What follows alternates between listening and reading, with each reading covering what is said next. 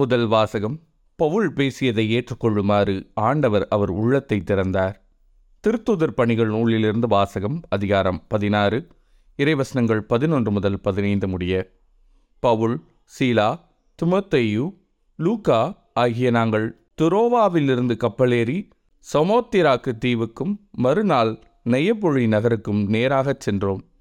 அங்கிருந்து மாசிதோனிய பகுதியின் முக்கிய நகரான பிலிப்பி சென்றோம். அது ரோமையரின் குடியேற்ற நகரம்.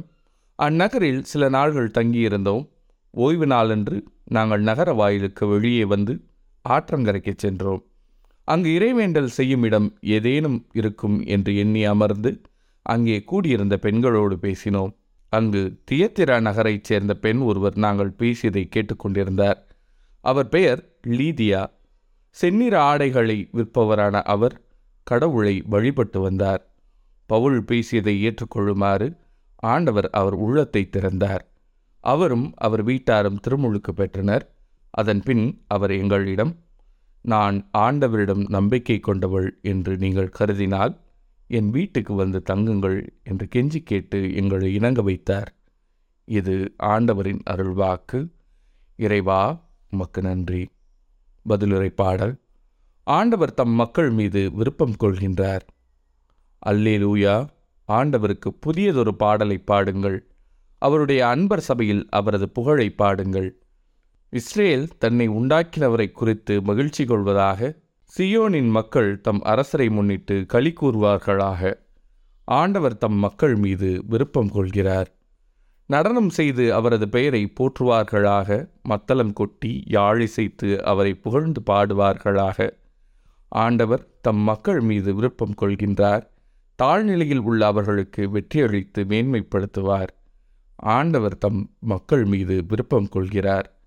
அவருடைய அன்பர் மேன்மை அடைந்து களி கூறுவாராக. மெத்தைகளில் சாய்ந்து மகிழ்ந்து கொண்டாடுவாராக. அவர்களின் வாய் இறைவனை ஏற்றி புகழட்டும். இத்தகைய மேன்மை ஆண்டவர் தம் அன்பர் அனைவருக்கும் உரித்தானது. ஆண்டவர் தம் மக்கள் மீது விருப்பம் கொள்கின்றார். நற்செய்தி வாசகம்.